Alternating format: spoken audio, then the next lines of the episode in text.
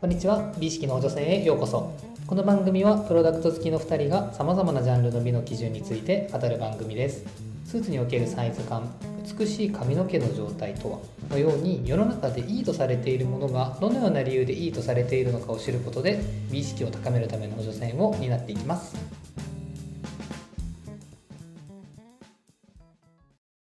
宮内さん今回のテーマは傘ですあ今回は傘はい、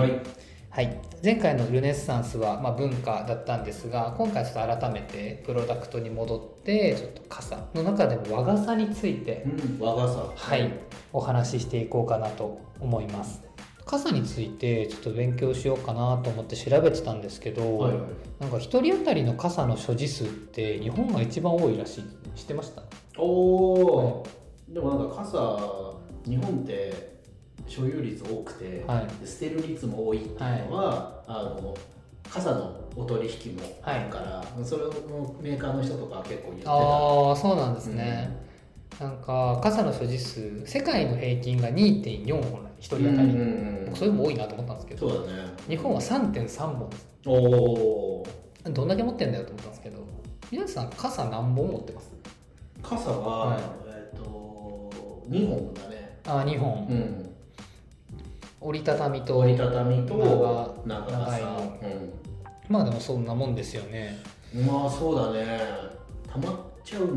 人が多いんじゃないのなんかそうですよね多買っ分ちゃってはいビニール傘とかそうそそうのちょっと出先で降っちゃっそうそうてそうみたいな買っちゃって結果所有はが3本4本みたいな人が多いんじゃないの日本は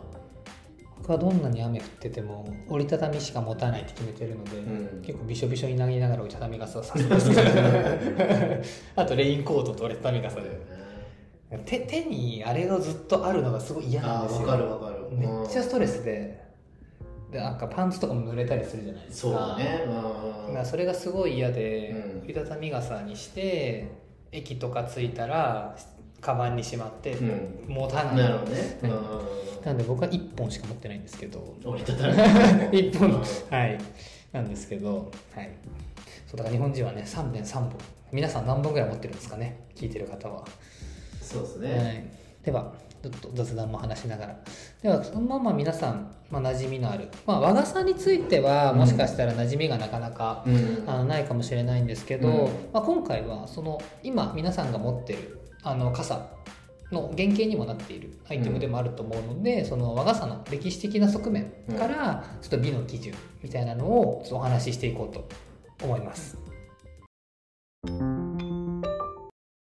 ではまずと和傘の歴史ですね、うんはい、どのような変遷をたどってきたかをお伝えしていこうと思います。と日本の傘の伝来っていうのは、まあ、うん552年にうん百済の王が、うんあの絹傘を送ったことに始まると言われてます。ほうはい、絹傘っていうのはあの蓋っていう漢字を書いて絹傘って読むんですけどこれは長い塚をもがあって、うんあの開閉できない傘のことですおーはいはいはい開開ききっっぱぱなしってことそうですそうです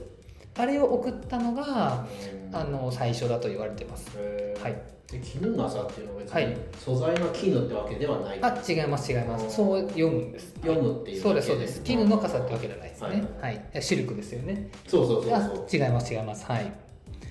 でそれ以来どっちかというと不白ですね不白張りのうん長い柄の傘を絹傘って呼んでいて、まあ、貴族とか僧侶とか上流階級がうん、使ってました、うんはいそれは雨傘ってことえっと、それは、えっと、雨傘だったりとか、うんあとはあの日よけとか、うんはだい、そうですねから雨傘がから始まったわけではないってことそうなんですよ、うんはいで平安時代にはあの開閉が可能なうん紙張り紙で貼ったもので、はいはいまあ、傘のあの端の方がこう折れ曲がっている爪折り傘っていうのがあるんですが、それがあの日よけとか雨よけに用いられて、うんあの貴族の外出する時とか、うん公家の行列なのるほ時どとかはあのお供の人が傘あをーは持っいて、はいはいはいこの時代は、はいえー、と紙ってこと和紙ってこと紙です紙ですうんはいそうなんですよ。なるほはい、でえっと鎌倉時代になってくるとあの黒くす染めた紙を貼った墨うんうん傘うんみたいなのが普及してきどます。ああなるほど、はいなるほどなんかそれかっこいいなと思うんですけどなんかかっこよさそうかだっねこよさそうですよね、うん、だからそれするとなんだろうちょっと撥水性とか出てくるのがね墨黒く染めるそうですよね黒く染めてるので、うんまた強度が増したりするんですかね、うんで、まあ、この頃にはその傘もこう一般庶民にも普及の兆しは見られるんですけうんへど、ほとんどは公家とか武士とか僧侶とかのまーだ上流階級だけ上流階級のの人がね特別な持ち物、うんはい、でしたまた、まあ、貴族は朱色武家は白みたいな形でこう色によってあー身分の違いを表したりするのにも使ってたそうですね使わはれいてたとなので実際に傘があの庶民のうん一般大衆に広がるのは江戸時代以降のことらしくってまたねあの ちょっと調べてて面白かったのが、うん幕府ではとか諸藩藩ではうんこうたびたびその日傘とかの禁止令を出したらしいんですよ、へちなみえになんでだと思いますえ一般庶民がはい、なんか生意気みたいなはい、 これね結構合ってるんですよ あってる 今ボケたそうなそう結構あの当たらずとも遠からずなんですけど傘を差してあの道をすれ違う時にこう、うんお互い傘を傾けてぶつからないようにする仕草、あれ江戸仕草っていうんですけどあれ江戸仕草っていうのはい江へ戸仕草っていくつかあって、うんその江戸のに住んでる人のたしなみーはいはいはいいくつかあるんですよ。おこれの一つあれ実は江戸仕草って言うんですけど、でで表現するんですけど江戸ではその狭い道をうん譲らずにこうか傘をぶつけ合って、うんぶつけぶつけちゃって喧嘩することが結構多かったらしいですね。なんかねこう気が短いあー江戸っ子ならではの。そうなんだただへーぶつかっても、うんその雨が降ってる中で喧嘩したら濡れちゃうじゃないですか。そうだねだから大体はその喧嘩越しで悪態だけつあの悪態だけ言って別れるっていうのが多かったらしいんですようんなるほどね言っても濡れるしみたいなうんだったんですけど日傘になるとこうぶつかって濡れる心配がないじゃないですかああなるほど傘を取って殴り合ったりとかしても濡れる心配がないからこう怒鳴り合いとかがうんこう始まるんですねああなるほどねそのマナーの悪さうんに風紀が乱れるっていうことに功を煮やして、うんあの幕府がやめろっつって、えーそうなの禁止令をたびたび出すみたいなあーその時代ごと にそうお面白いね面白いですよねで幕府が体の弱い女性や子供とかうん医者を除いてうん日傘を差すことは自粛せよみたいな禁止令を あ喧ーそうなんだ喧嘩が多すぎてへー出すっていうちょっと面白いだからさそれむく逆に言うとさ、はい昔はさ、はい男でもさ日傘持ってたってことだ、そうですそうですえー、なるほどな、はいそうなんですよすぐ喧嘩始まるからすぐ喧嘩始まっちゃうからそうまだ持つなと持つなと、はいえででもこれあんまり効果なかったそうですけーどあ効果ないんだ効果はないい あんまり効果なかったそうです はい効果ないっていうのはみんな持つってことあそう今日持つあ持つんいやだそれぐらい日傘が流行ってたりあそう有効したりしてたんですへよーみんな持ちたがってたっていうへーはいもともとやっぱね憧れのアイテムだったわけじゃないですかあまあそうか、まあはいあのこう貴族とかそう武家とかがうん持ってたものがそういう人が持ってた自分たちも持ちたいとそうですそうですなので皆さんが例えば浮世絵とかだとあの北川歌丸とかもこう日傘を差す女性だったりとかを描いていたりはするので、うん結構皆さんそういった意味ではこうなんとなく見たことはそうね日傘を差す人を見たことあるんじゃないかなと思いますね。でそもそも今皆さんが傘っていう言葉を耳にすると、うんまあ思い浮かべるのと持ち手があって、うんこう自分で広げるやつじゃないですか。そうだねはい、でも日本の傘って2種類あるんですよ。ほうあって持ち手がなくって、うんあの頭にかぶるタイプのああはいはい傘、はいはいあの竹冠に立つっていう感じで傘あーあーあれも傘ってことなんだ傘ですうんうんでみんなが思う傘ってあの人を書いて中に人が4つ書いてあって十字を書く感じのうん傘はいはいはいじゃないですか、だかそうだら2ねつあるんですね、でよく昔の人とかも紛らわしいのでその持ち手がある方今みんなが思い浮かべる傘の方を空傘って呼んでましたうんカラ傘はい、あのカラっていうのはあれですよね中国の方ですよね、うん唐から来あたーなる傘ほどでカラカサっていうのを呼んで区別してたそうです、うん字面は違うんですけどお音が音が一緒なのあで傘とカラカサっていうのに分けて言ってたそうですねへ、ーはい、なので、まあ、中世までの日本の庶民の中で傘と傘って言えば竹冠に立つのあ方の傘だったんですよ帽子だったんだそうですあの帽子の方ねの傘を指してたんですうんなるほどはい、で日よけとか雨よけにあの頭に傘をかぶって、うんあの身のをまとって、うんうんうんはい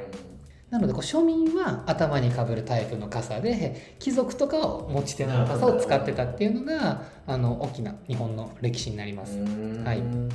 え今のって江戸時代までの話だよね江そ戸うで時す代になったら、はい庶民もこの絵がついてる傘持ち出すから喧嘩になるってことですそうね、ですそうです、うんはいだからやっぱ中世までとかはあのあっちの方もちろん江戸時代とかでももちろんああいう傘いるけどねそうですそうですそうですで基本はあっちで江戸時代ぐらいから持ち手のある方何でももじわじわじわじとわ来たと広がり始めてるで実は傘っていうのはうんこう調べてこう全然知らなかったのですごく面白かったんですけうんど雨とか日差しを遮るだけじゃなくってあの神聖な道具としての側面も実はうんあったんですねそうなのあ宗教的な道具だったんですよへこーれは風鈴みたいな感じですそうなの前の宗回の教途的っ中ていうのは何仏教仏教ですね、うん仏教以外にもあったんですけど基本的に仏教ですね、うんはい、それをちょっと今からお話ししていこうと思うんですけど、うんまあ、どういうことかっていうと傘を差すとうん姿がある程度隠れるじゃないですか、うんそうなのであの傘っていうのは本体を隠しだて、ねうんその傘の内側とか傘の下っていうのは聖なるものであったりとか聖なる空間領域である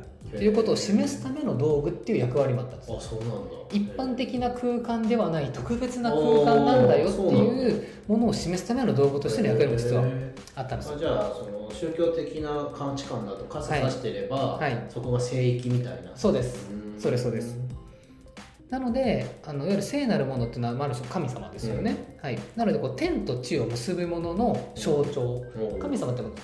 雲の上にいたりとか、うん天の上にいるっていうイメージが強いと思うんですけど、うんその天にいるものと僕たち地上にいるものを結ぶも結ぶ象徴の役割も実は傘はうん果たしてたんですよなるほど傘さしてると、はい天とはい自分を結ぶみたいな、はいそうですそうですであのさっきあったように、うんあの傘いわゆる傘とからかされる傘の方で頭のかぶる方ですね、うんでこれは最初に中国からあの伝わってきた時にはうん「害」っていうものが伝わってきたんですこれもあの「蓋」って書いて「害」って読むんですけど、うんさっきの絹笠と同じ漢字を書いてうん「害」って読むんですね。害って何かっていうとあの仏像とか同士あのお坊さんとかうん講座とかを覆い飾る天蓋みたいなやつですうんね、うんはい、あれを害っていうんですけど中国での害の伝説っていうのは結構天地創造まで遡るんですよへーはい女化っていう女にあの災いって書いて女化ってういんう字を当てるんですけど、うん女化っていうあの5色の石を練って天地を作ったって言われる中国における創造神がいるんですよ。ほうほうほうはいね、四川省のあの昔の石のお墓にその女化の絵が描かれていて、その女化の頭の上にその害傘が描かれてるんですうね。んはいでこの傘には結構垂れ幕がついてたりはするんですけど、これつまりどういうことかっていうとその天を傘に見立ててるんですよねはいはい神様の頭の上にうん除花の上に傘が書かれている、うんこれはある種天を表していそるれは天を表してるはいおーだから天を傘を天に見立ててる、はいはいはいはい、頭上の存在っていうのに見立ててる、うんはい、でちなみにこの除花っていうのは人の体をしていて竜の尻尾を持つ姿をしてるんですねうんはいでこれは再生とか豊穣っていうのを象徴してる、うんはいでアジアって蛇とか竜とか爬虫類っていうのはこう霊力が溢れてる聖うんうん獣うん聖なるう獣んとされるんですけどこれがどんどんそこの塚がなかった普通の傘うん頭からかぶる傘からどんどんそのみんなが今思っているそうよね塚があるようなうんあの傘のモチーフにも結構そういった象徴的なものがどんどんこう反映されていくんですね。あはい蛇とか竜とかとそうですそうです、おうんーなのでこうつまり傘っていうのはこう天と地を結ぶ象徴であって、うん傘の下には神様の特別な加護があるあーっていう風な意味付けがされてきます。おーなるほどはい今皆さんが思い浮かべるあの傘持ち手がある傘って、うんあるその一本の中心線があるわけじゃないですか、うん親骨の。はい、でその一本の柱が上の方の情報のこう広がるものを支えてるわけですよね。一本の柱が広がるものを支えてますよね。はい、その柱がいわゆる天と地を結ぶこの宇宙軸とか軸みたいな役割を象徴していて、上に広がる部分っていうのもやはりこう樹木の枝とかが葉っぱがこう広がる様子を連想させるので、生命の木とかこう豊穣を招く装置みたいなのに例えられたりもうんおーしていく、なるほどはい、ここにもさっきのその除花とのつながりもあるんですね、ねはい、豊穣を象徴している。はい、なのでその傘自体は結構そういった形でこう特別なものであったりとか、うん聖なるものと俗なるものをつなぐもの、天と地をつなぐものみたいなモチーフがアジアでは昔からあった、うんはいなるほどねはい、そもそもなんですけど、うん神様って基本目に見えないじゃないですか、うんあいたとかじゃないじゃないですか、うん目に見えるじゃないですか目に見えないのでつまり人間っていうのは目に見えないものを知覚させるには、うん仕掛けとか見立てっていうのをしないといけないはいわけですよね。うんはい、だからにあの仕立てとか見立てによって本体を想像するしかない。うんなのでその神様を想起させるためのその最も聖なる仕掛けの一つがその傘だったんです。うーんえなんかそのさ仏,、はい仏像とかさ、はいなんか人間の形したこう、はいあの置物みたいのとかさ、あるじゃん他にも見立てるものって、はいでその中の一つが傘ってそうですそうでです。でそのいろいいろんな見立てる道具ってあるじゃん、紙をこれに見はい立てる、ありますありま。です傘に見立てるはい。宗教が多く多いってこえっと宗教宗教なんですかね。えっとあくまで中国のそういったえっと神様と、うんまあ、だから大きく言うと宗教ですかね、うんはい、の上に傘が書かれてたりもするのでそういった東南アジアのえっと宗教うんに多く見られる特徴の一つなるほどね、はいああ例えば見立てで傘、はい、傘の形状を見立てるに使うことが多いってことなんだ、そうですそうですえでいわゆる例えばあの昔の貴族とか天皇とか見てみると、うすだれの向こうにいてーうんいることは分かるんだけどあー実際目に見えないっうんてよくあるじゃないですかあるね、うん、あるじゃないですかそうですそうですうで例えばお坊さんとかもあの傘を深くかぶったり顔を隠したりとか、うんはい、ししますよね。ん、しますねうんなんでつまりそのこもったりとかうん覆ったり隠したりすることでうん行為の存在を認知させる。うんうんうんうんだから神様とかでも天皇とかでもうん本体っていうのは基本的には隠すしかないんですうんようね。ん隠さずにむき出しにしてしまうとうん本体ではなくなってしまう。うんはい、例えばそういったこうミスの奥にいる人たち本当はミス取って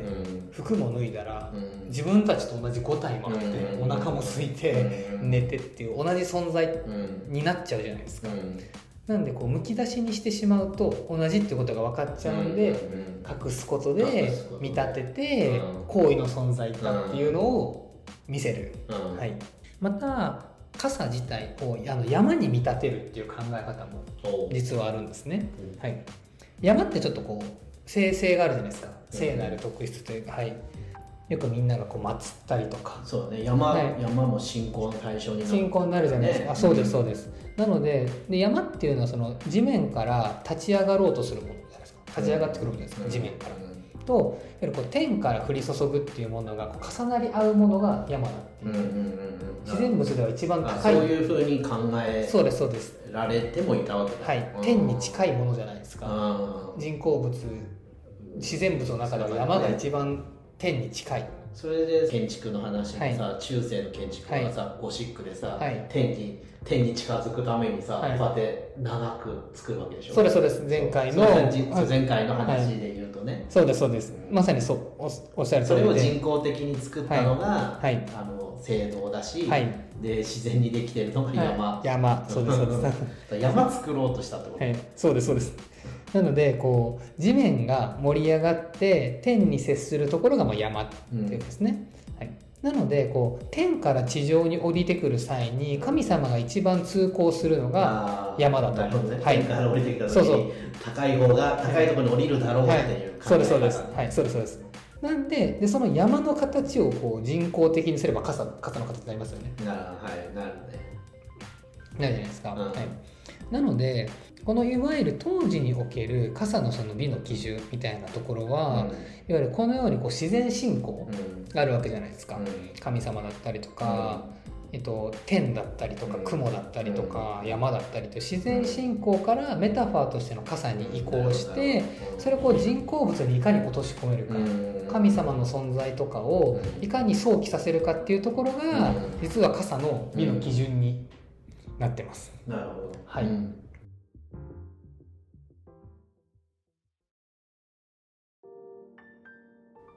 このラジオは物好きの2人がさまざまなプロダクトの美の基準について語る番組ですできる限り正確な情報をお伝えするよう心がけておりますが厳密な交渉は行っておりませんのでご了承ください